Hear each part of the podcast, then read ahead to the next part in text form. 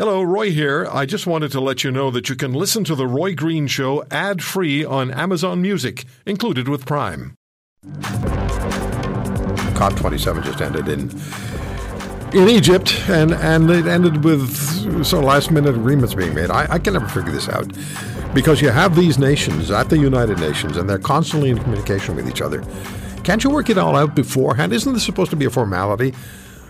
Part of the conference should be a formality. You know, this is what we've agreed to, so we'll tell the rest of the world instead of, well, we want this and you want that, and we're going to get that. No, you're not. It just confuses the issue, in my view.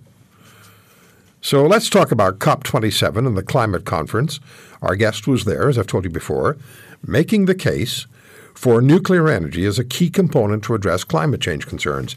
Dr. Chris Keefer is a staff emergency physician at St. Joseph's Healthcare in Toronto. He is president of Canadians for Nuclear Energy and director of Doctors for Nuclear Energy.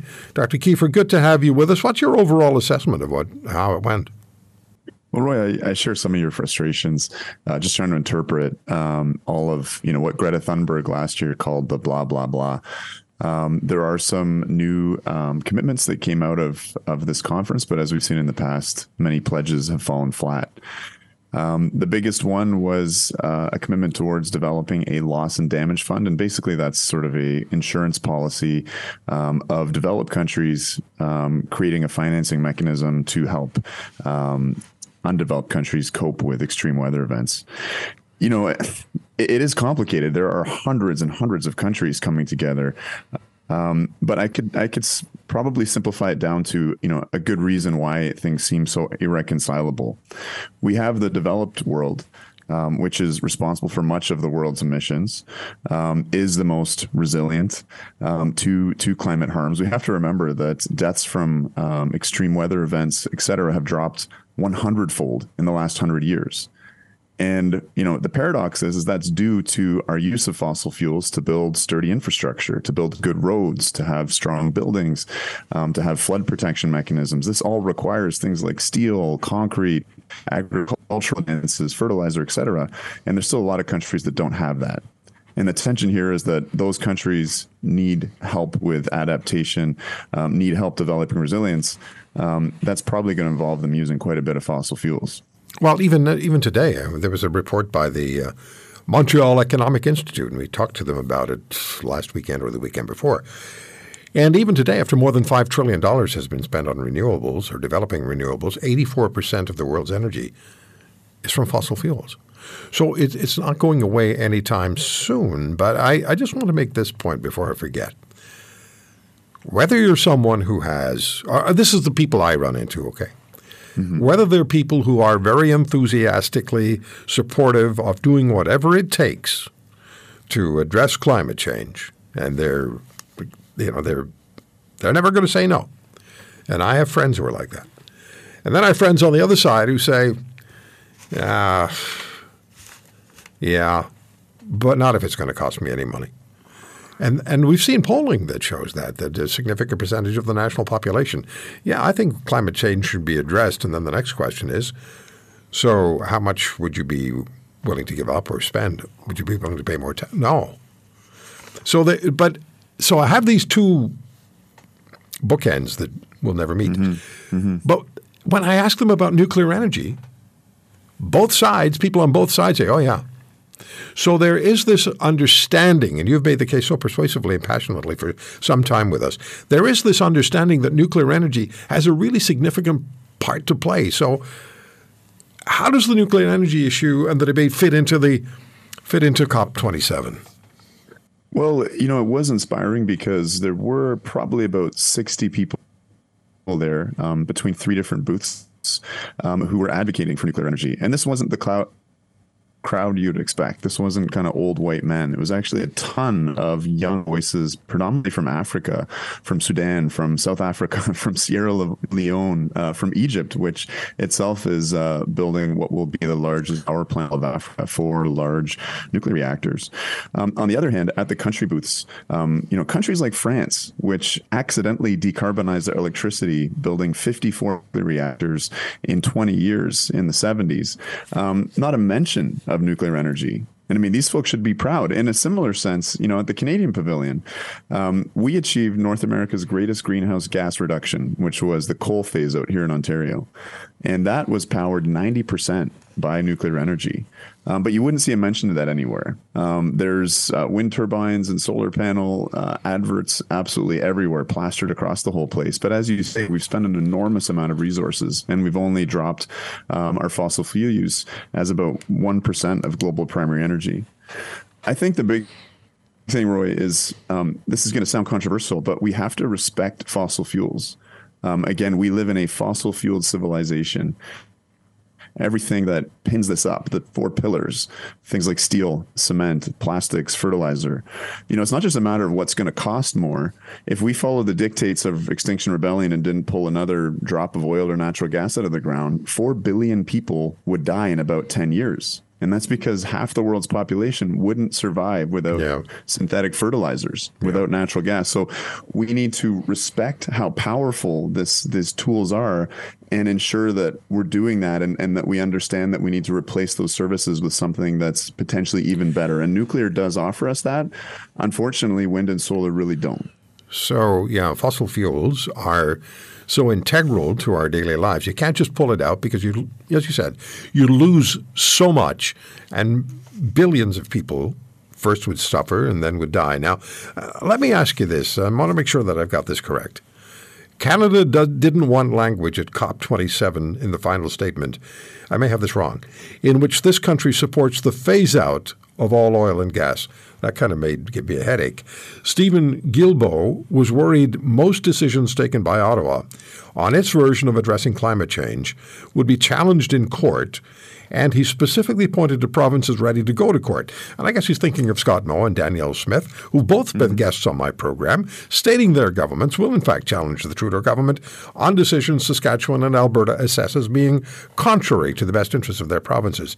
And they will assert their provincial rights over natural resources as defined in the Constitution. So I, I, if I have that correctly, that tells me that the federal government did not properly think through its approach and its policies, and forgot that the provinces have constitutional uh, primacy over over natural resources. Well, yeah, I, th- I, think you're probably right there. And it yeah, wouldn't be so the first time. Each time, each time I come to the end of one of these disjointed statements, I have the same thought. Nuclear. Yeah. No, I, I, share that frustration. Again, I mean, there are some alternatives to fossil fuels for these vital things like fertilizer, but the the irony here is that they're going to require a lot more energy, and they're going to require something called process heat, and that's something that nuclear can do. It can provide that reliable, round the clock energy that we need to run things like um, electrolyzers that can make um, green hydrogen um, that we can use to avoid using methane, for instance, in the production of fertilizer but we need a lot of energy. And it's really daunting, Roy. I mean, it's good to be aspirational and having goals like net zero by X date. But you know, when you step away from this and look at it realistically, net zero is a centuries project, if it's even achievable because so much of the UN modeling relies on fantasy, relies on carbon capture and storage that I don't think will ever reach the kind of scale that would be necessary. It relies on something called bioenergy carbon capture and storage, which is basically burning in lots and lots of wood and crops and trying to capture all that carbon and bury it underground. This is fantasy stuff. And it's used often as a way to say, well, nuclear energy is not fast enough. There's no point doing it, you know, if we don't hit our targets in six years or 12 years. Um, and you know, again, I, I am an aspirational kind of guy. Um, I'm ambitious. I think we should be ambitious, but there's there was just so much energy illiteracy at COP, particularly amongst the decision makers. And I think that really dooms its long term project, this UN Conference of the Parties project, to failure. Um, if people haven't done the basics and, and learned a little bit about energy and what, what pins up our civilization. Yeah. So, Dr. Keefer, while you were there, you had a, an encounter with the uh, was it the German Minister of Foreign Aid? Yeah, that's right. Uh, her name's Svenja Schulze. Um, she was actually the Minister of uh, of Environment um, and Nuclear Safety because they lump those two things together in Germany. Of course they do. Um, where they so love to uh, to shut down nuclear plants. And you know, for context, um, Germany is a country that has probably gone the deepest in on on energy transition. They've spent half a trillion euros, which used to be a little more valuable a few months ago, um, mostly on wind and solar. Um, and actually, right now, there's a really good app called Electricity Map, and it tells you what the percentages of the grid are right now. They're 55% coal and gas at the moment. Um, so they haven't achieved very much at the last COP, I met this uh, this minister and um, almost got an interview with her, but her attaché kind of got in between us. Um, she was at an event um, trying to uh, share and I guess impose the German energy transition model on South Africa, a much poorer country, a much less developed country, uh, a much um, more vulnerable country to climate change. Um, so this year, um, she was at a meeting, a ministerial meeting between the EU and Africa, and I got a tip off that she was there and uh, managed to catch her for a quick interview. And you know what I asked her about was the phenomenon of we know that they hooked themselves up to Russian gas and they're in a crisis there. Um, but they've also shut down their nuclear fleet almost entirely. They used to be 25% nuclear. And as a result, um, they are out there on the international market um, trying to scramble and buy up every bit of coal and natural gas they can to keep the lights on in Germany. And the effect that's having on African countries is actually they're they're outbidding them. And so the cost of the vital fuels that Africa needs to keep the lights on um, is out of reach. So there was a real question of, you know, what one might call environmental justice going on. Um, and, uh, you know, I didn't get a very substantive uh, answer to the question out of her, um, but it, it, was it was you know it felt like a good opportunity to speak some truth to power and, and make a politician uncomfortable who, you know, has a lot on her hands. Well, yeah, and, and good for you because uh, here's Germany saying one thing and then returning to coal-fired plants when they had the nuclear. Well, they had not only the capacity, they had the plants. They were there. The infrastructure was there. Germany has the, the best run nuclear plants in the whole world. um, they they achieve these capacity factors, meaning they produce you know ninety five percent of the total possible energy they could. These things are run like absolute clockwork. It's a real shame Germany's been at the forefront of closing down nuclear plants um, unnecessarily. But you know, there was a really interesting study that came out um, by the Breakthrough Institute, which is a think tank in the U.S., and they looked at the emissions that have resulted uh, from nuclear closures in the global north because every time a nuclear plant gets closed, it's not replaced with wind and solar. It's replaced with coal and gas because that's what you can replace a baseload source that's always on with. And so as a result, the emissions that have increased from those nuclear closures is equal to the total emissions of 37 African countries. You know, there's still uh, that's mind-boggling, isn't it? Yeah, there's still a billion people living on the same amount of electricity that you know our fridges here consume in North America. There's a real issue of energy poverty, and that was you know really I think what motivated a lot of the African members of the Nuclear for Climate team that were there, um, sparking conversations um, and really bringing that role of nuclear to the forefront. Let me read you an email from a listener. This comes from Colin. Hello, I'm listening to the show. Nuclear power is the topic. My question is What's the policy for nuclear waste from these potential plants?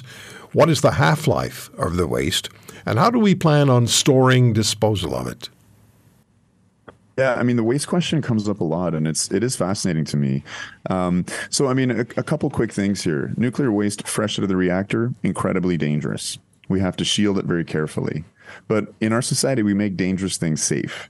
You know, we fly in airplanes. A lot of us flew to COP, 30,000 feet, going pretty close to the speed of sound, nowhere close to land, you know, 10,000 mission critical moving parts in an airplane. And we make global aviation quite safe. There's 4.5 billion passenger flights every year and only about 200 deaths a year. Well, the handling of nuclear waste in the 70 year history, there's never been a death associated, despite the danger of this fuel coming fresh of the reactor. But there's good news nuclear waste undergoes exponential radioactive decay. In 20 years, 99.9% of the radioactivity is gone, which means that, you know, that really hot fuel that's fresh out, by about 200 years, you could stand about a meter away from it unshielded and get the dose of a CT scan or two. And in 600 years, you can hold the stuff in your hand. So I think a lot of people don't understand that. You know, they've heard this is forever waste, that the, you know, half lives go out millions of years. I mean, we have a radioisotope naturally occurring in our body called potassium 40. It's the predominant um, cation, uh, you know, the predominant positively charged um, atom inside of our cells. And it has a 2.3 billion year half life there's a real, I think, misunderstanding here that, you know, this perception that the world is not radioactive. We're constantly bathed in radioactivity. And the amount of nuclear waste that's created is very small um, in the entire 70 year history of its storage. There's not a single incident in terms of a death or fatality associated. We know how to manage this stuff. And dangerous wastes are not something that's unique in our modern society. But we put this this microscope on nuclear waste, and it's this diversion from the enormous amount of CO2 and air pollution waste that's going into the air every single year. Okay, I have a- is the best tool we have to replace that kind of waste, which I have, is a, really I have about a minute left. So we uh, governments come and go, and governments tend to initiate processes and plans that they map out 20, 30, 40 years down the road. They'll be long gone by then. So, given that the governments come and go with different philosophies, different approaches, different things they favor, what is the realistic future immediately for the development of nuclear energy in this country?